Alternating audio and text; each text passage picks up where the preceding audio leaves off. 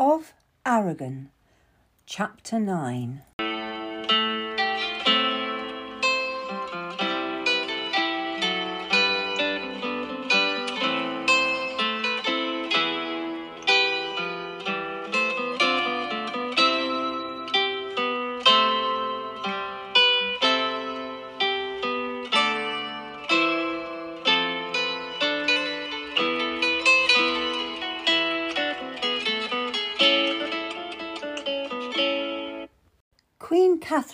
Was merry. It was autumn, and the leaves were falling from the oak trees that stood in the King's hunting park at Greenwich. The air was crisp and clear, and sometimes we ladies would accompany the hunt. Seated on white palfreys with gowns of velvet tipped with fur, the ladies were a glowing addition to the party. I was never on a palfrey, maybe following on a spare nag the days were full of gaiety and fun. Early starts, chases through the forest, and late afternoon returns to a hearty supper at the palace. The court was no longer on progresses and had settled again at Greenwich Palace, one of the Queen's favourite places. But it was more than sport that brought the light to my dear Queen's eyes. Dancing through her chamber, waving a piece of paper, she paused to kiss me on the top of my cap skipping over to Maria Lady Willoughby, embracing her in a flurry of red silken sleeves and rose oil. Princess Mary is to come to court. She tells me here she has been commanded by the king. Tears were streaming from her face as she looked again at the paper, almost afraid that the import of what Princess Mary had written might have changed. She will be here for Christmas. See here, she says that she will obey the king, her father, with all due speed. I shall be seeing her before the month is out. I looked across at the queen and smiled at her joyousness. I knew she had been asking the king to allow Princess Mary to come to court. She had tried persuasion with honeyed words and rich wine. She had tried reason referring to the need for the dynasty to show itself and its future. And finally, she had begged him on her knees. She liked to do that because she knew it made King Henry uncomfortable. While he thought that every subject owed him such obeisance, to have his mature, steely queen abasing herself in front of him was embarrassing. However, he had resisted telling her he would have to consult with his privy council. Then she had heard nothing. I felt for her as she had looked across at the king day after day, looking for some sign from him. But he had said nothing. There was nothing like the closeness between the two of them that there had been when I had first eavesdropped on the royal couple. Yes, they were together every day for splendid meals, for dances and parties, but he didn't drop into her chambers for a soothing word of advice very often now. And those cosy times when they had sat together playing cards were long gone. It had taken a letter from Princess Mary to inform her that her wish had been granted. I'd noticed the distance between them that existed, but I hadn't been particularly worried. They were king and queen and would continue to be so, whether or not they were close. Lady Mary Carey was no longer at court. She had retired to Suffolk to have her second child, a little boy called Henry. He takes the king's name, said Lady Elizabeth Boleyn, his grandmother. She never said it, but we all knew that this baby was sired by the king. Yes, he hadn't recognised either of his children by Lady Mary Carey, but they were acknowledged by William Carey, her ever obliging husband and thus scandal had been averted. Lady Mary was still in Suffolk. The whisper was that the king's eye had fallen elsewhere. But for the queen, there was no humiliation, no usurpation of her place by the king's side. And so matters had improved. I was sent with the Queen's orders to the merchants who supplied her with fine fabrics. This Christmas she would be at her most magnificent. And Princess Mary will need new gowns, the Queen said. There is nothing of style in the Welsh marches. I hurried through the outer chambers of the royal apartments, headed out to find a boat to take me upriver to London. My thoughts were interrupted suddenly. Mistress Kat, how goes it? A handsome young man inquired. I started and turned to look at him. It was Will, taller and broader than the last time I had seen him, dressed in a fine black doublet and hose. Will, why are you still calling me mistress? We know each other too well for that, surely. What are you doing here, anyway? I looked up at him, at his curly dark hair, his brown eyes sparkling with fun, and his lean, tanned face. I couldn't help it, but I found myself admiring his muscled legs and his broad chest, so well shown off by the fashionable clothes he was wearing. Daughter, some may say that I should not speak of these things to you, but Will is part of my story, and it is important that you know everything. This was the time when we both began to realise that things had changed between us. You're a lady now, Kat, and I was paying you respect, he said. I'm here with Master Cromwell. He works for the Cardinal now. He's sent me to fetch some documents from his house. Are you going upriver? Yes, I am, I said. The Queen wishes to order some fabrics for the Christmas gowns. She's in a hurry. She has just now learnt that Princess Mary will be here for Christmas. Then let's go together, he said, steering me towards the steps where a skiff was anchored, the boatman sitting between the oars. He held my waist as if I were precious, and then stepped in front of me onto the boat, handing me down beside him. This was strange from Will, my brother, my childhood companion.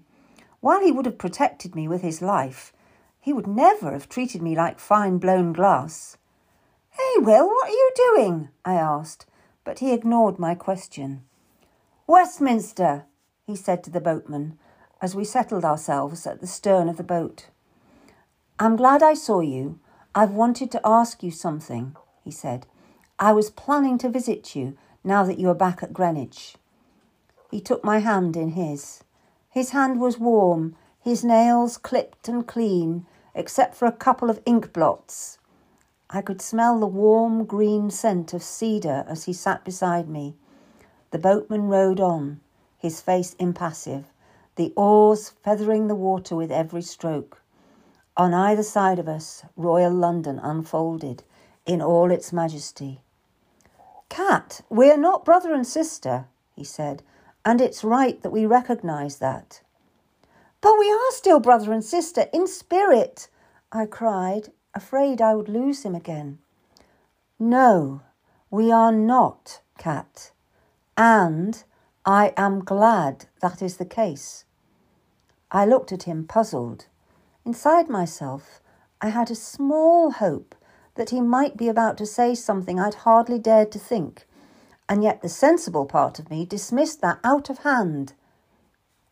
Kat, the last few times we have met, I have, uh, I have found myself having feelings for you.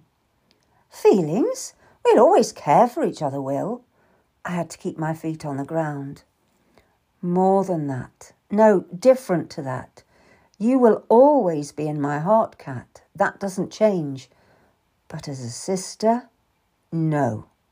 He shook his head, took a deep breath, and looked into my eyes. Kat, I would like to pay court to you. That's just not possible, Will. What about Tom, our father? We were a family, brother and sister. He was our father. He can't suddenly change to see me as your sweetheart. We must, of course, speak to my father, Will said calmly. But he knows that we are not related. He will not stand in my way. He stroked my hand very gently, slowly moved his fingers up and just inside my sleeve. I gasped.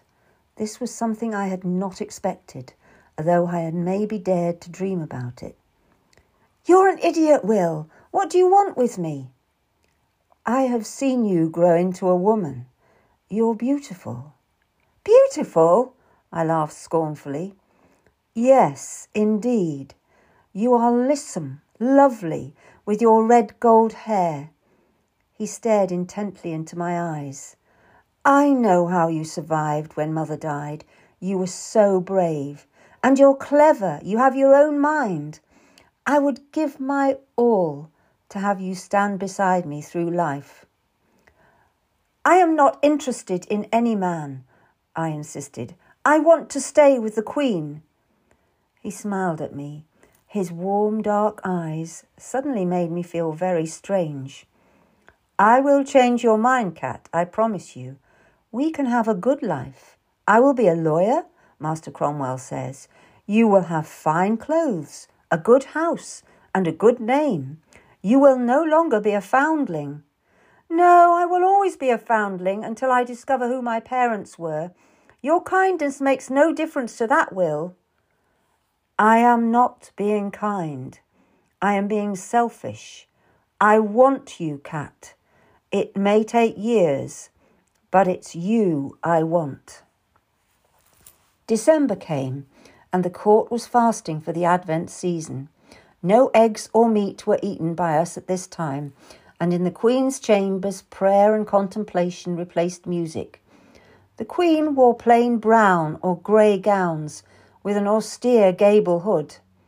And yet, while her face was solemn in respect for this holy time, her eyes twinkled, and very often a smile would break through. The household was frantic with preparations for the Christmas celebrations. The Queen held meetings with her chamberlain and the cooks about the delicacies that would be prepared to feed the court and all the courtiers. There was to be peacock, roast boar, venison, and hare. The cooks were planning pies of pigeons with dried apricots and mincemeat with candied oranges. For the first time this year, a strange new bird would grace the banquet table a turkey. I saw one once, an ugly, large bird with a hanging chin. But, as the cooks promised, its size meant that it could be stuffed with chicken, partridge, and finally pigeon. Every day, sacks of dried fruits, nuts, and spices were carried into the kitchen to make the sweetmeats and pastries that were part of Christmas for us. In the Queen's chambers, we were busy sewing. Most of the ladies were embroidering silk shirts with black work to give to the King for Christmas. They would hope he in turn would give them a pendant jewel or a girdle embossed with precious stones. The Queen worked particularly hard. Her shirts for the king were beautifully detailed, with intricate patterning of flowers and fruits around the collars. She was proud of the fact that she still stitched her husband's shirts, no matter how grand she was. Then there were visits of tailors and seamstresses with new state gowns to inspect, some for the Queen, some for the Princess. Queen Catherine had decided that she would wear a deep crimson velvet gown studded with yellow diamonds, with a cloth of gold petticoat underneath. For Mary, there would be a purple velvet gown, which was a match to her father's imperial robe. She would wear a rope of pearls, a golden crucifix, and a brooch of a Tudor rose, blooming out of a pomegranate, the twin badges of her father and mother. The ladies of the court were also considering their wardrobes and ordering new sleeves or fresh edgings of fur to refresh. For me, Queen Catherine had given some fine woollen worsted of an apple green, and the tailor had fashioned it into a gown which showed off my high breasts and small waist, together with a sunny yellow kirtle and sleeves that were daintily edged with rabbit fur. I felt that I would be a fine lady this Christmas tide. Maria, Elizabeth, Anne, the Queen called out, beckoning for her ladies to come to the window See, it is the messenger in advance of the princess's arrival. We all clustered around, peering to get a look. Quick, Maria, fetch my silky torn gown and the black velvet hood. Kat, send the message to the king. We must be ready to greet the princess. Tell the musicians to make ready. The trumpeters will be standing by. Ladies ran in different directions. some answering the Queen's commands, some straightening their own hair and making sure their hoods were securely fastened. Only Anne Boleyn stood there, with her shapely finger to her mouth, as if contemplating the Christmas to come. Anne, come with me, Lady Elizabeth Boleyn commanded her daughter. We must put out the jewels for Her Majesty. Hurry now. We have maybe one hour until the Princess arrives. Princess Mary would be making the last part of the journey by river. I slipped outside to a small hill just above the bank. The Queen's barge had already departed to meet her, with pennants flying and musicians playing. The landing stage was quiet without it, as a crowd of courtiers assembled, rubbing their hands, their breath misty in the cold air. They talked to each other, subdued yet excited. Princess Mary had not been seen at court for eighteen months. Now she would be nearly a woman, nearly ready to take hold of her position as the king's heir.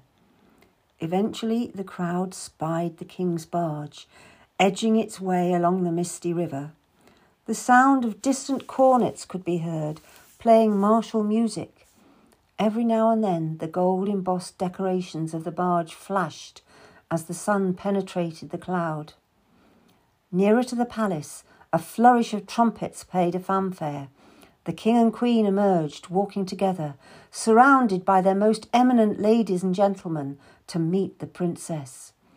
The king looked impatiently towards the barge, making its way noisily along the river. The queen looked calm and serene, but I knew what emotions were working underneath that mask of majesty. As we had rushed to get ready, she had been both crying and laughing. She'd stripped down to her kirtle for us to lift the heavy state gown over her head, uh, and wiping the tears from her eyes, and then jumping for joy in her stockinged feet. But now she was the queen, and there was no hint of tears or laughter. She knew that everyone there would be watching her and her daughter. She knew that she had to give no hint of weakness or emotion. If the throne was to pass to her daughter, there must be no talk of women's emotionality or feebleness of spirit. I looked down to the barge. I could see Princess Mary now, standing near the front, in a deep maroon velvet gown topped by a cloak edged with black sable. She stood, still and brave, a small figure flanked by the larger forms of her household courtiers. She was slim, but still low of stature. Her cheeks were pink in the cold, and her eyes were bright.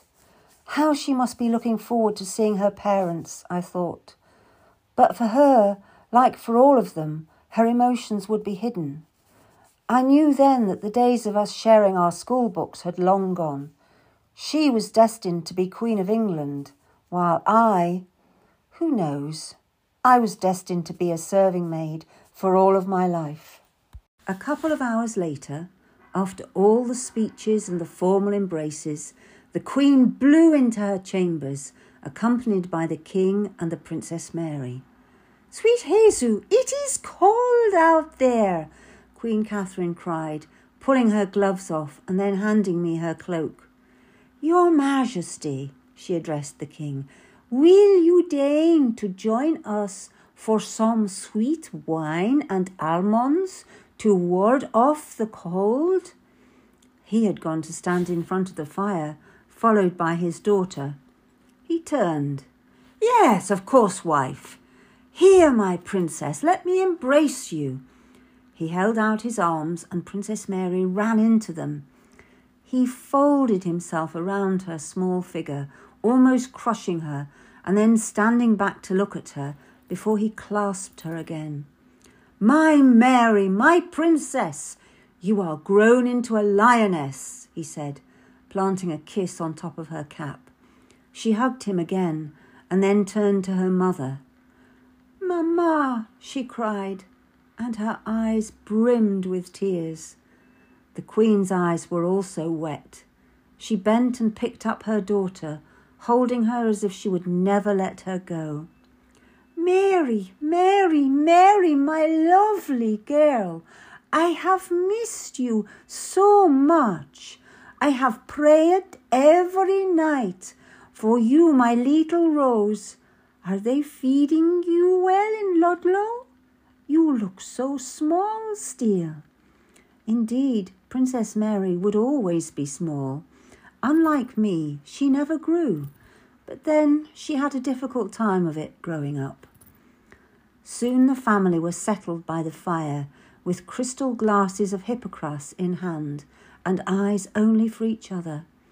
Princess Mary had recovered from her tears and was soon telling her parents about the Lords of the Marches, her strict governess, the Countess of Salisbury, and the terrible weather.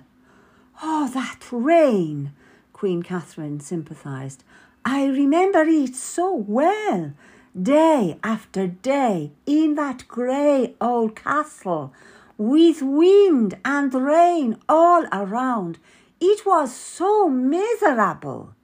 She laughed and took a sip of her wine. The king looked at her and his eyes hardened. He never liked her talking about her time at Ludlow as the young wife of his brother, Prince Arthur.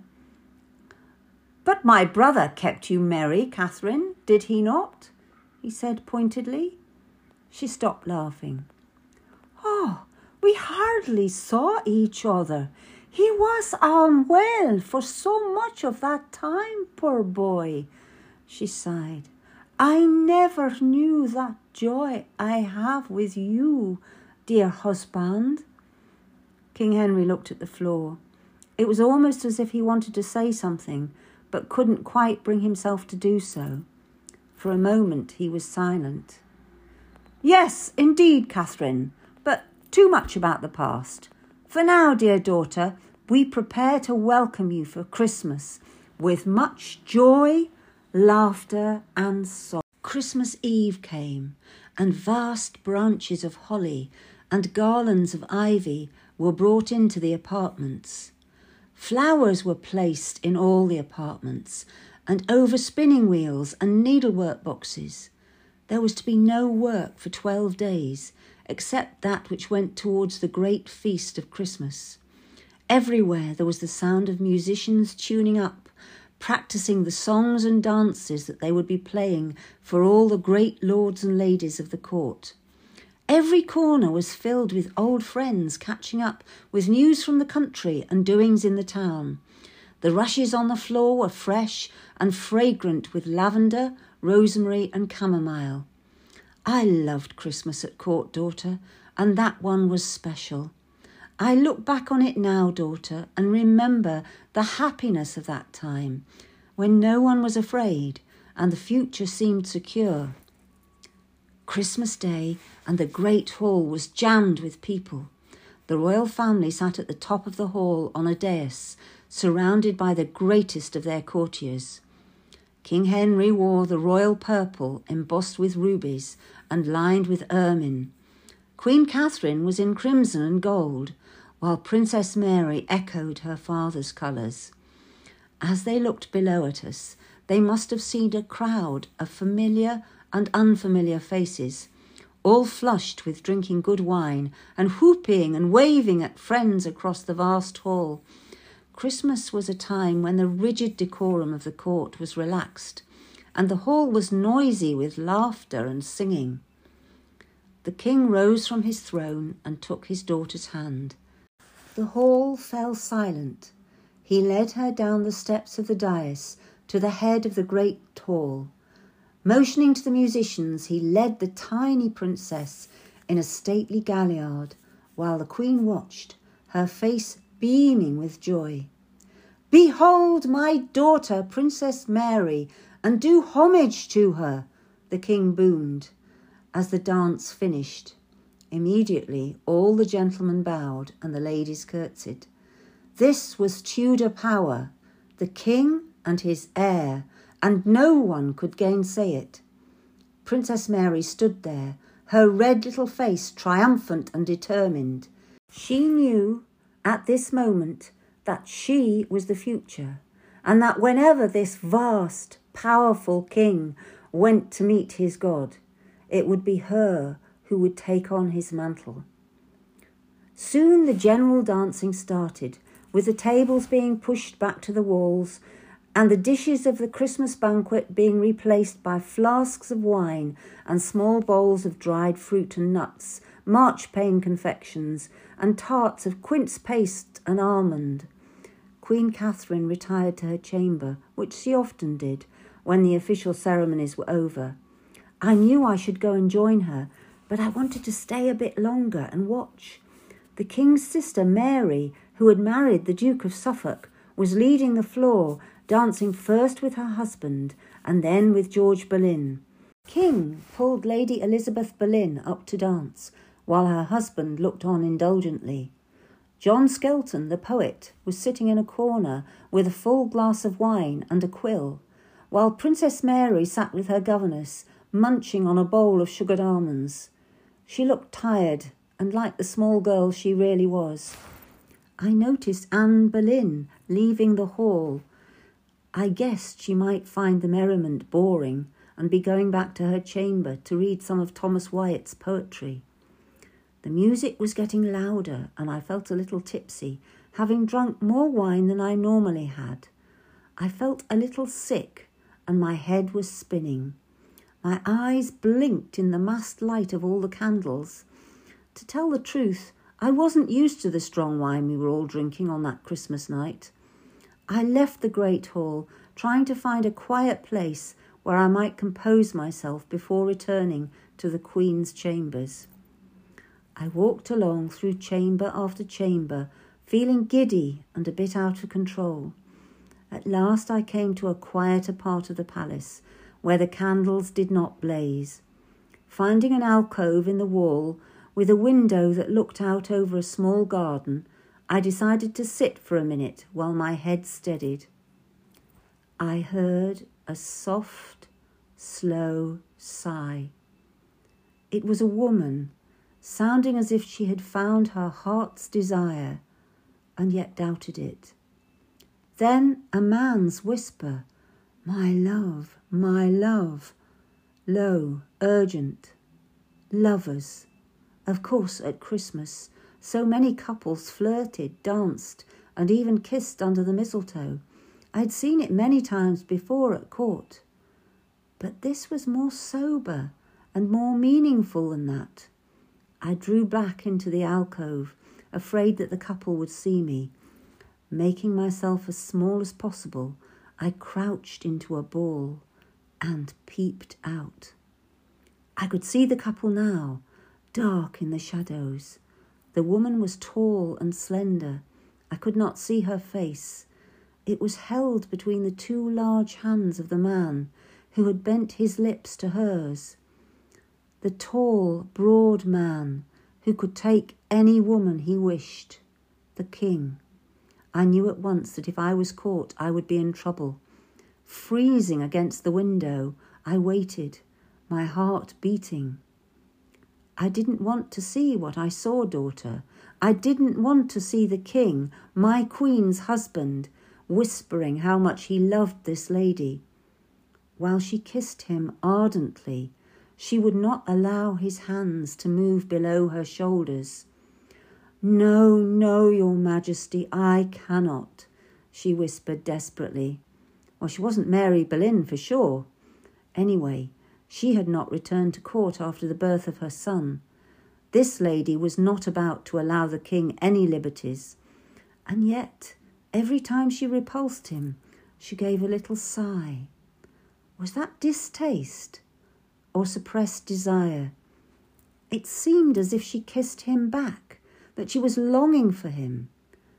I saw the pearls on the edge of her French hood, her white hands which she twined around his neck. I am not my sister, your majesty. I cannot be your mistress. Anne Boleyn. How could it be her? She who had so disapproved of her sister Mary, who had been so determined not to be any man's plaything. And yet it was her, for I caught a glimpse of her face now in the candlelight. Her dark, intelligent eyes glowed, and there was a touch of a blush on her cheeks but she was standing back now and raising her head to look at him. Your Majesty, I wish you Merry Christmas. she said formally, and sunk into a deep curtsy. No, no, Anne, I am not your king. I am your servant and would be your lover, he replied, his voice deeper and warmer than usual. He raised her up and made to kiss her again, but she pulled back. Your Majesty, Henry, you are not fair to me. She spoke calmly, and yet there was an edge to her voice. I am in service to the Queen. The Queen will turn her face away, dear Anne. She is well used to doing so. I thought to myself how much dear Queen Catherine had suffered in doing exactly that, and I felt angry with him. I may be a strange woman, daughter, but it has never seemed to me to be right that a man can pleasure himself with any number of women, while us women are meant to be pure and chaste. Your Majesty, I do not want this. I do not want to be something the Queen turns her face from. I do not want to be an open secret at court when all will talk about me behind my back. I tell you again, I am not my sister, Anne insisted. But you are one hundred times more bewitching, more intelligent than any woman I know, he protested, seizing her again in his arms. She resisted at first, and then softened and pressed herself against him. For what seemed like an age, they stayed in each other's arms, unable to move. Finally, it was the king who pulled back. I must bid my daughter good night, sweetheart. I would stay with you, but I cannot. Immediately Anne swept to the floor in a deep curtsy. Your Majesty, Good night. He motioned for her to rise, but was already walking across the chamber. Good night, sweet Anne. I shall see you at the joust in the morn, he threw back as he left the chamber. She stood still for a moment, tidying her hair and fixing her hood. Then she turned to leave the chamber. As she did, she saw me cowering in the alcove. Kat, what are you doing here? You should be with the Queen, she accused me, her fierce eyes burning into me. I was a little scared, but also angry. I'm afraid to say, daughter, that often my anger will get the upper hand, as it did on that night. You cannot talk about the Queen. You are betraying her just as your sister did. You talk of being a chaste woman, but all is that is lies. You are headed for the King's bed. Why, Kat, you have claws, she said, amused. But I tell you this, Kat, be careful who you scratch. Now, forget all of this. I do not wish the Queen harm. It was just a Christmas kiss, one of many tonight, I'll warrant. I am not headed for the King's bed, Kat. Why should I be? I will grace no one's bed but my husband's. I am not allowed to marry Percy, and Tom Wyatt is married already, so I shall die an old maid, just like you, Kat. She made a joke of it. It was well known among the Queen's ladies that I did not wish to marry. But he wants you, and he is king. He will get his own way, I know it, I insisted. I tell you this, Kat, and I tell you now, I will grace no man's bed except my husband's. She came up to me and took my face in her slim hand. Now, go to the Queen and warm her bed for her. She needs you, Kat. Her marriage bed is cold. She swept out towards the noise and the gaiety of the revels, leaving me standing alone and shivering.